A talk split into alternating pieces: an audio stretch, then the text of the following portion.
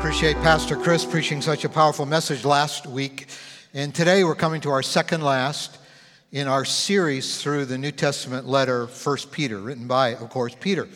And today we're going to talk about suffering as a Christian. Wow. Now, some of us may think going to church on time change Sunday is suffering as a Christian. But Peter will take it just a little farther than that. He's just finished saying in the middle of 1 Peter 4 the end of all things is near, so we ought to pray and love and serve. We ought not to be passive, as a lot of people accuse Christians who look forward to Christ's second coming as being. We're not passive. And then immediately he picks up in the next verse uh, a section that will take us all through the last half of 1 Peter chapter 4, where he says in verse 12, Dear friends, do not be surprised at the fiery ordeal that has come on you to test you, as though something strange were happening to you. And sometimes you will hear that if you suffer as a Christian, there's something wrong with you. You don't have enough faith. I've heard it taken as far as that, that Peter and Paul would have never been persecuted if they had enough faith. Well, Peter seems to disagree with that here he says, don't, don't be surprised at the fiery ordeal. Now, he's writing to churches that are scattered through what we would call present day Turkey. And Paul's right, Peter's writing from Rome at this time. And Nero is the emperor. And I don't know if his word fiery, we don't know if it was related. It would be kind of code for what was starting to happen to Christians in Rome. Uh, persecution of Christians wasn't a, a, a Roman Empire policy quite yet but the heat was being turned up. And, and part of Rome had burned, and Nero uh, blamed the Christian community for the fire in Rome. And uh, so he would capture Christians, cover them in pitch, and light them, and they'd burn alive as torches in the streets and in his gardens. Maybe there was an allusion to that, but this wasn't yet widespread persecution, but it was ramping up. And Peter mentioned the same thing in chapter one. Don't, you know, this, this, this is that's come upon you, that's causing you to suffer. We don't have the details, but he said, do not think that you're suffering because something's wrong with you. But, verse 13, rejoice inasmuch as you, get this, you participate in the sufferings of Christ so that you may be overjoyed when his glory is revealed. So, when his glory is revealed, that's when Jesus comes again. That's going to bring perspective on all our present suffering. And uh, your, your suffering is temporary, but your suffering anticipates the victory. Your suffering may feel like you're being dominated and victimized by evil and by people who hate Jesus and hate the church. But, but in a way, it, it's just the holdout until you know, the real victory. I just remind you the real victory is coming. And so he says, You are participating. He actually should rejoice that you are participating in the sufferings of Jesus. Now, Jesus suffered to take our sin on himself. We don't suffer for that reason. Jesus suffered to bring us to God so we could be forgiven. Then he rose again and put his resurrection spirit in us. That's how you become a Christian. But the, the fact is still that Jesus suffered. And Jesus himself said, You need to take up your cross. Not that you're going to die for somebody else's sins like he did, only he did that. But the fact is, as Peter actually says in chapter 2, if Jesus suffered, that, that, that's our marching order. We should suffer too. Jesus said, you, You're going to pay a price to follow me. There's going to be some suffering. You're going to actually participate in my sufferings. Um, saw a glimpse of that again in in, in a story I recently read about 125 years ago in Eastern Europe.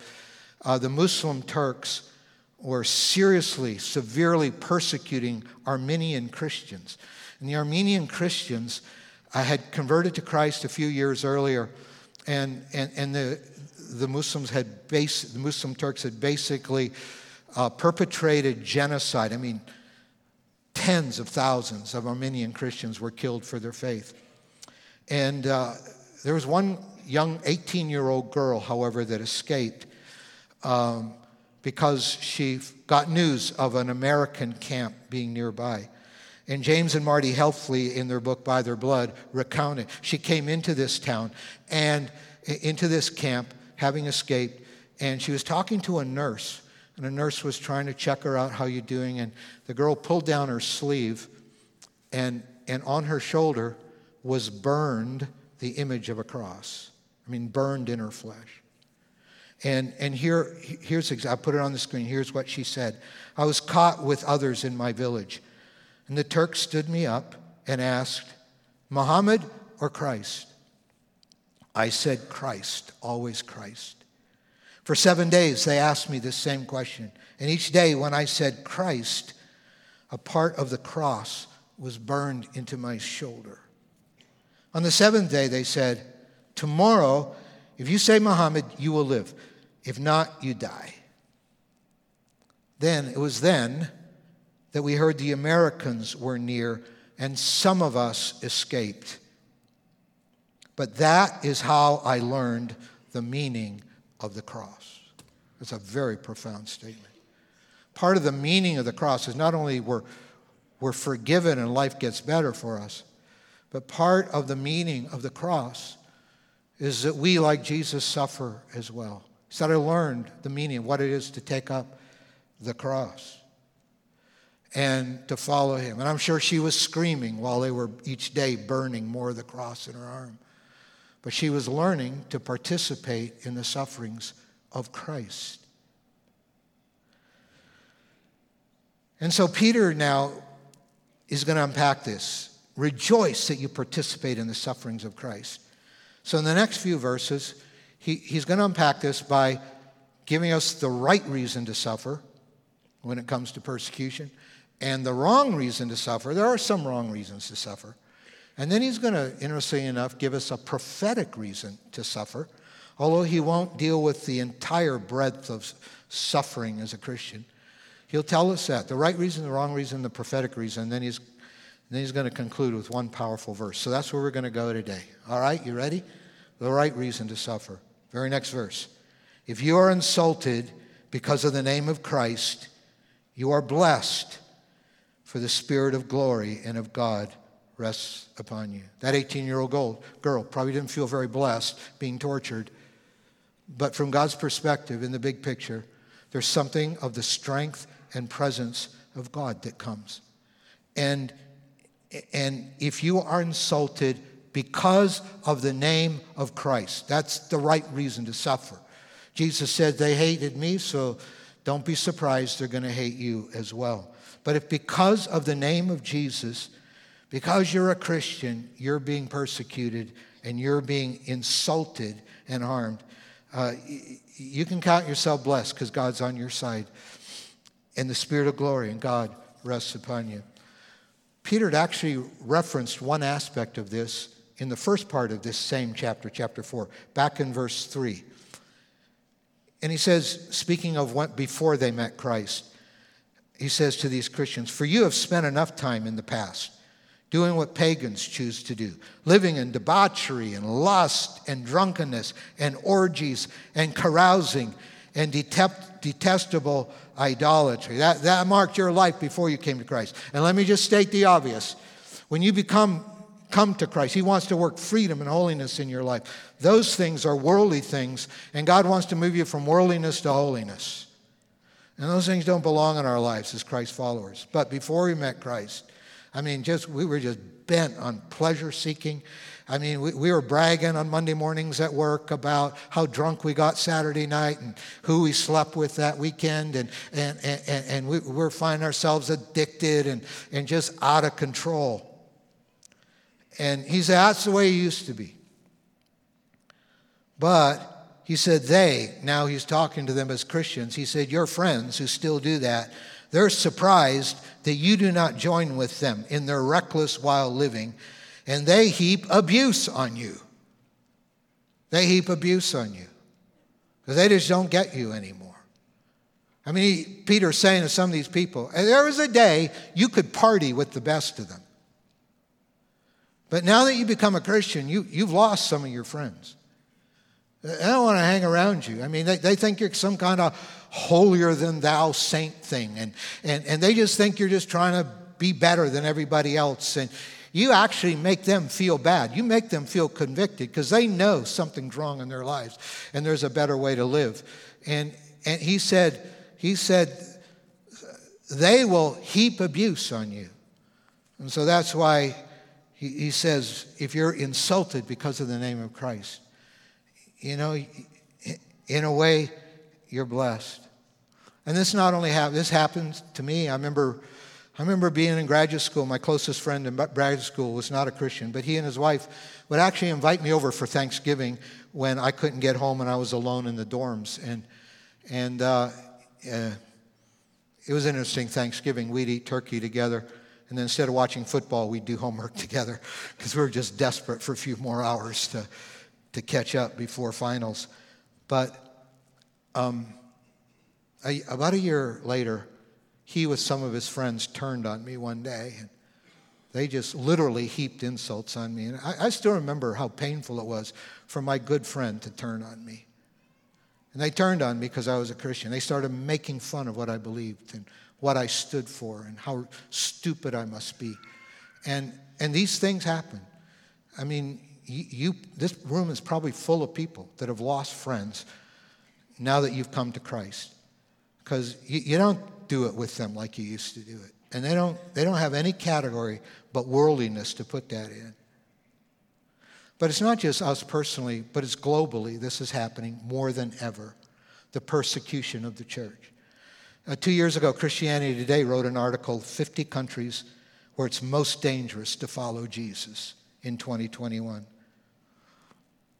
And, and they say this in the article the listed nations contain 309 million Christians living in places with very high or extreme levels of persecution, up from 260 million in the last year's list. So 49 more million people living where it's dangerous to be a Christian. Persecution is growing.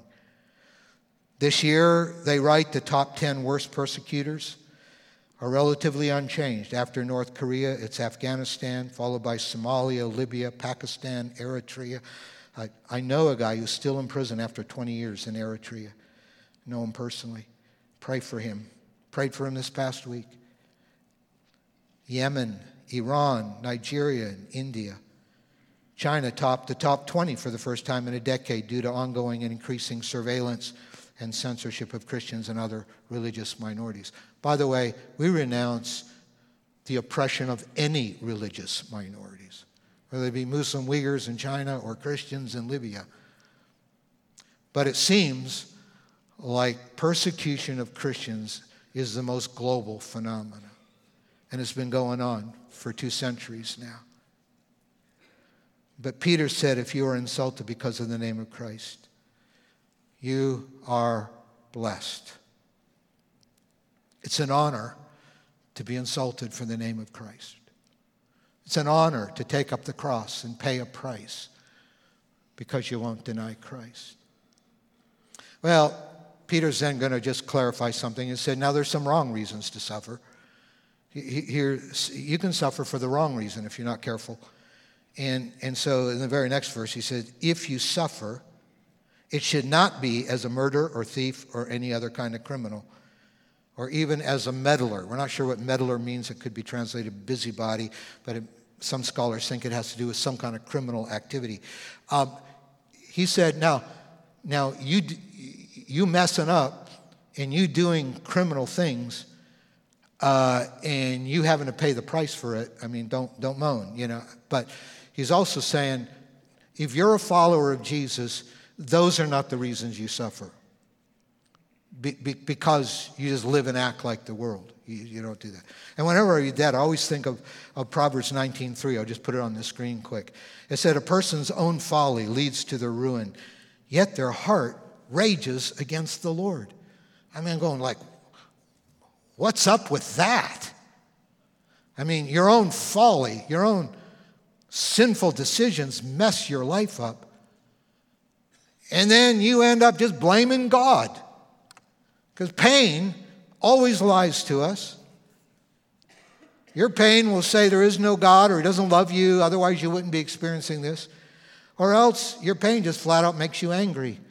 And you get angry at yourself, it causes depression, you get angry with other people, breaks up your relationships, interferes with your social network, and you just keep going down, down that negative downward spiral.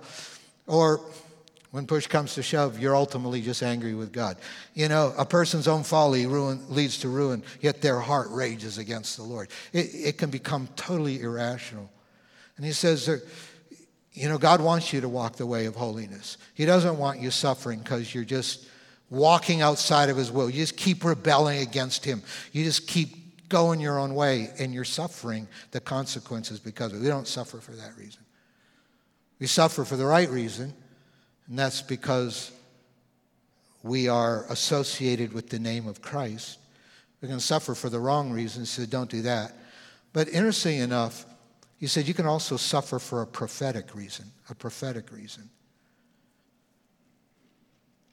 Because he goes on, however, the however is there, you know, don't suffer for the wrong reasons. However, if you suffer as a Christian, if you suffer as a Christian, if you suffer because you're staying true to God, if you're suffering because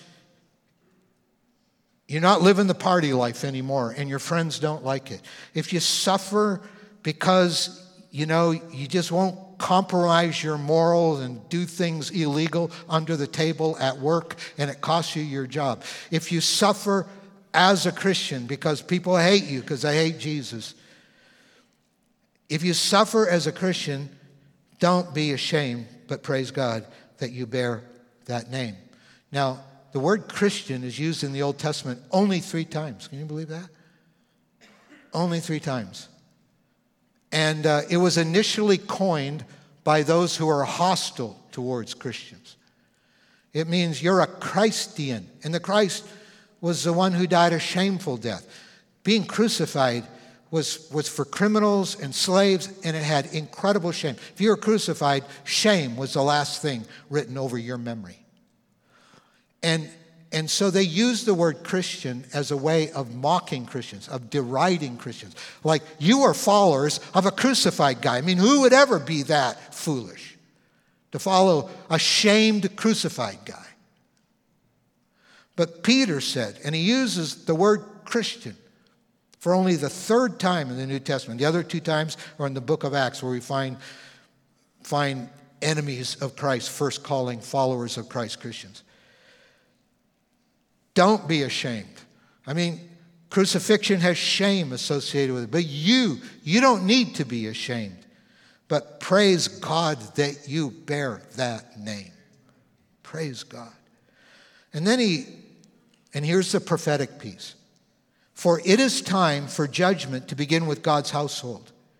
And if it begins with us, what will be the outcome for those who do not obey the gospel of God. So here he's speaking prophetically about the final judgment. And he's saying, before the final judgment comes to the world, God's going to first judge his church. Now, our sins are forgiven by his blood, but all of us know we're pretty broken people. We're messed up. And, and sometimes, you know, like Paul says in 1 Corinthians 11, sometimes you take communion, you take the bread and the cup, but but you're harboring hate towards other people and you're celebrating Jesus' forgiveness for you, but you won't forgive other people. And he actually says, Some of you are sick and you've died because of the judgment of God upon you, because you take communion in the wrong way. We, we see this elsewhere in Scripture where, where God disciplines us so that we may be like Him. This, this is the formation of God's work in spirit in our lives. I, I, like, I like the way I like the way David Brooks in the New York Times put it. He said, We shoot for happiness, but it's hardship that forms us. When we look back, we think of happy times in our lives, but it's not happy times that usually form us. It's, it's the hard times that shape us. And, and Peter is saying, People are persecuting you for your identification with Jesus, and you are suffering, but God's allowing it because, in a sense, you, you're feeling His judgment right now, because he wants to keep shaping you. He keep, wants to keep cleaning your life up. He wants to keep disciplining you. He wants to keep reminding you that your pathway needs to be the pathway of holiness and not the pathway of worldliness. And so your, your suffering right now is, is a form of the judgment of God. But the judgment of God, which starts at the house of God, he says, is only a prophetic reminder that in the end, God's going to bring his judgment on the wicked. And they may be dominating you now, those who hate Jesus. But in the end, your suffering now is just a reminder that judgment's going to come. And then to bolster that point, he quotes from Proverbs 11 in the next verse, verse 18. And if it is hard for the righteous to be saved, what will become of the ungodly and the sinner? And, and we, we do experience the judgment of God in our lives. I just believe God's sending spiritual awakening to America. And have you noticed all the headlines in the last year of, of famous pastors that are being exposed as having double lives?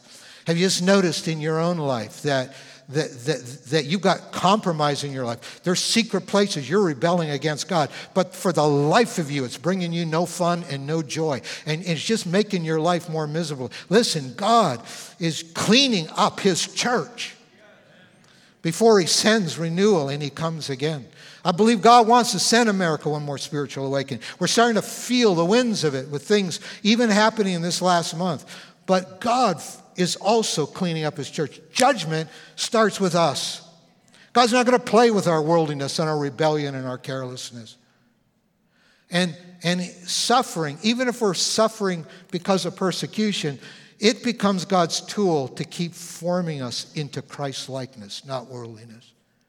And as a result, um, we're shaped to be like Jesus, while at the same time we're reminded we're reminded that judgment's coming to the world. And in Proverbs says hard for the unrighteous. If it's hard for the righteous to be saved, what does that mean? You know, it's hard. Most people don't get saved. Most people in every nation I know do not follow Jesus. Most people in my neighborhood do not follow Jesus because it's hard to humble yourself. It's hard to admit you need a Savior. It's hard to take your addictions and your secret idols and your secret loves and renounce them for the cause of Christ. And it's hard to take up the cross and the, participate in the suffering of Jesus and pay the price to go against the grain and against the wind. It's hard to do that. And so most people don't do that. But he said if it's hard for even the righteous to be saved, how much more will the ungodly and sinner not experience the judgment of God? So even our suffering right now is a prophetic window into God's purposes. So there's a right reason to suffer, there's a wrong reason to suffer, and there's a prophetic reason we suffer. But the question is, where do we go from there? I mean, where do we go from here? And Peter is going to resolve it. It's the last verse of chapter 4. The next verse, in matter, as a matter of fact. So then, verse 19. So then, those who suffer according to God's will should commit themselves to their faithful Creator and continue to do good. Now, part of my last point is going to be in a minute us standing, and I just really feel we need to pray for the global persecuted church this morning, as well as praying for our own lives. So we're going to do that in a minute. But I love this verse. It's God's version of rinse and repeat. So, what do we do? So, what do we do? You, you commit yourself to a faithful creator, your faithful creator, and you just keep on. You just continue. Those two words, commit and continue. Just commit and continue. Then commit and continue. The problem is with the English word here translated commit, it doesn't mean try harder. It means, literally, it means entrust. Like if you go to a financial manager you're going to entrust your money for them to manage your finances. Uh, Sandy and I own a safe deposit box with some of our most valuable documents in it. And we have entrusted it to a bank in town to keep it safe in their vault. You entrust. He's saying, entrust your life to your Creator. I mean, who better to entrust your welfare? Entrust. People make fun of you. They don't understand why you don't party with them anymore. Uh, you, you, get your feelings hurt. I mean, trust. your reputation, entrust your well being, entrust your welfare to the God who actually created you. And not only that, He's your faithful creator. Entrust yourself to your faithful creator. Commit your reputation, commit your well being, commit your life into the hands of the one who created you in the first place. I don't know anywhere safer to be in your life. I mean, they may burn crosses in your arms, who knows what they do, but you've entrusted yourself to a faithful creator, no matter what you suffer for the sake of following Jesus. And then just continue. Just put your head down and keep going straight forward. Just continue.